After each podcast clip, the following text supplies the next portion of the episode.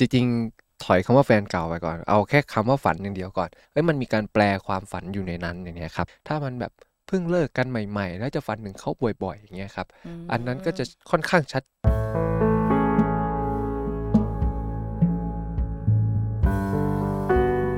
คุณกำลังฟังออจิตพอดแคสต์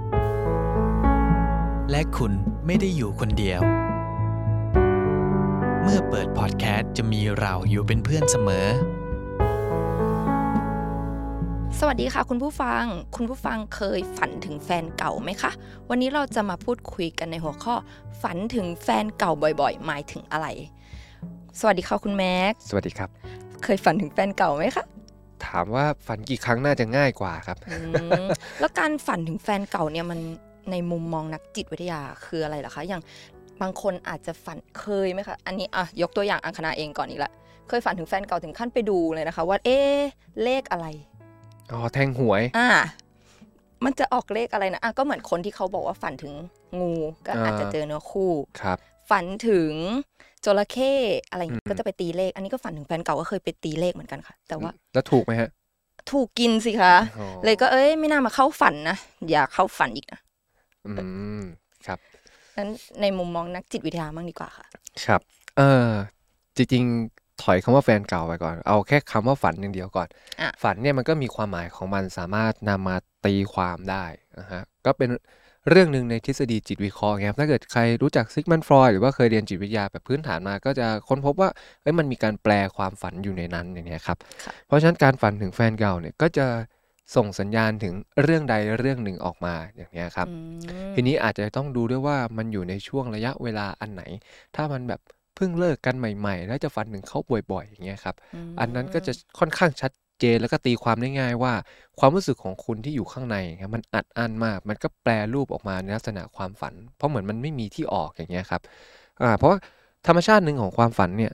มันถูกสร้างแล้วมีติดตัวมนุษย์มาโดยธรรมชาติเพื่อทำให้เราเนี่ยสามารถดำรงชีวิตอยู่ได้ค่ะและทำให้เราสามารถนอนหลับได้อืมเพราะถ้าเกิดคนเราเครียดมากๆ กดดันมากๆ ก็จะนอนไม่หลับ พอนอนไม่หลับ คนเราก็จะพักผ่อนไม่เพียงพอแล้วก็ตายลงในที่สุดใช่เพราะฉะนั้นกลไกความฝันถูกสร้างมาเพื่อให้เรามีชีวิตอยู่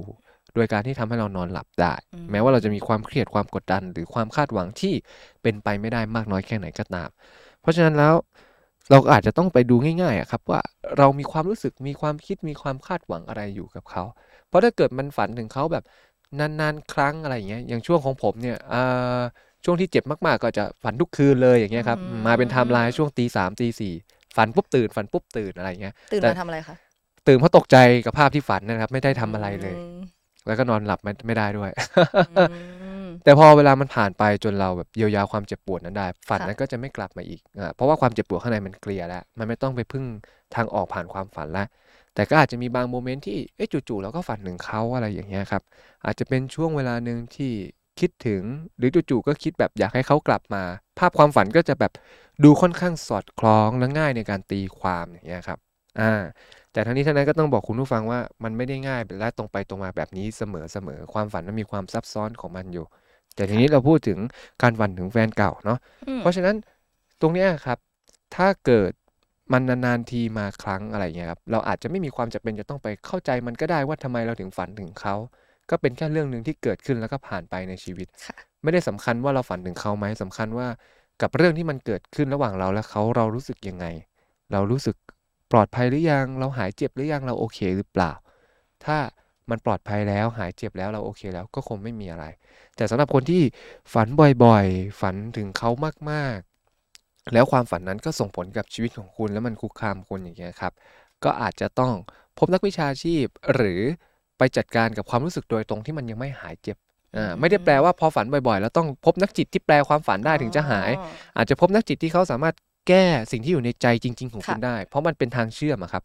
อ่าเหมือนมันเป็นท่อที่เจาะเชื่อมออกมา ให้ไประบายออกจากข้างล่าง ไม่ใช่ดันจากข้างบน แล้วก็เอามาคลี่มาคลายมาเคลียร์แล้วก็ให้ทุกอย่างหายไปแบบเนี้ยครับ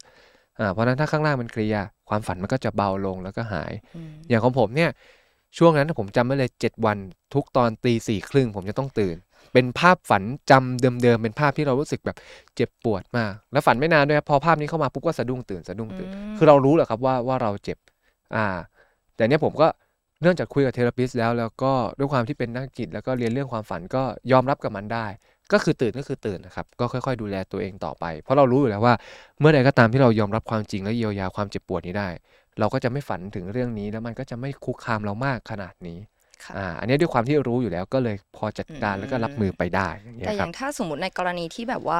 เราก็มีแฟนใหม่แล้วแหละอือฮึแล้วก็คบกับแฟนใหม่มาก็หลายปีแล้วครับอาจจะแบบ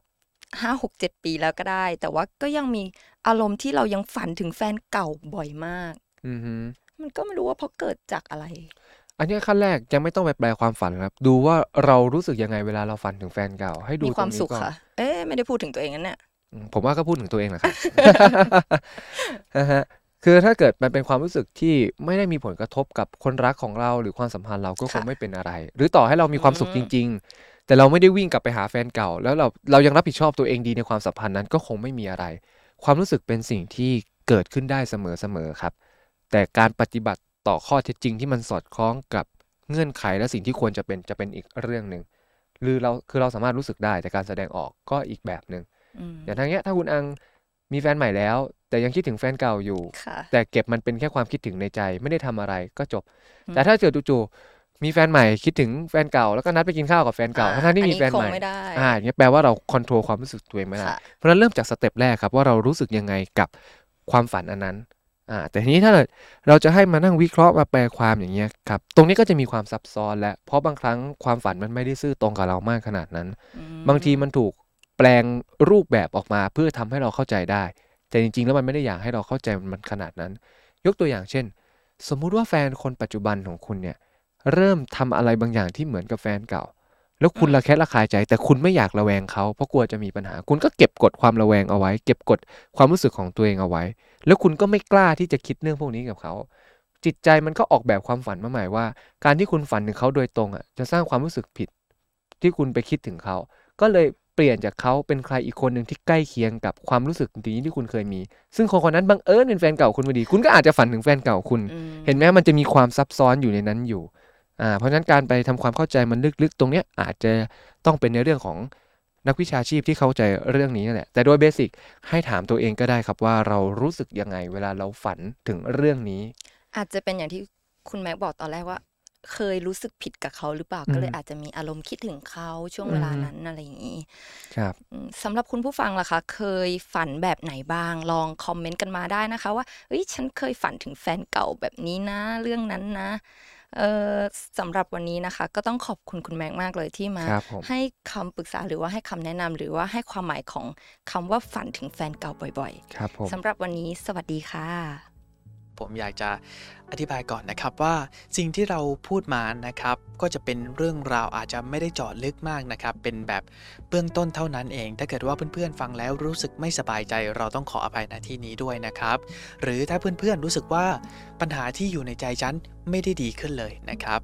เราก็อยากแนะนำว่าจริง ๆ แล้วสิ่งที่เราพูดมาเป็นเพียงแค่เบื้องต้นเท่านั้นเอง ถ้าเกิดว่าเพื่อนๆ รู้สึกไม่สบายใจ หรือรู้สึกว่ามันไม่ได้ดีขึ้นนะครับ การพบผู้เชี่ยวชาญอาจจะเป็นทางเลือกที่ดีทางหนึ่งนะครับออจิตพอดแคสต์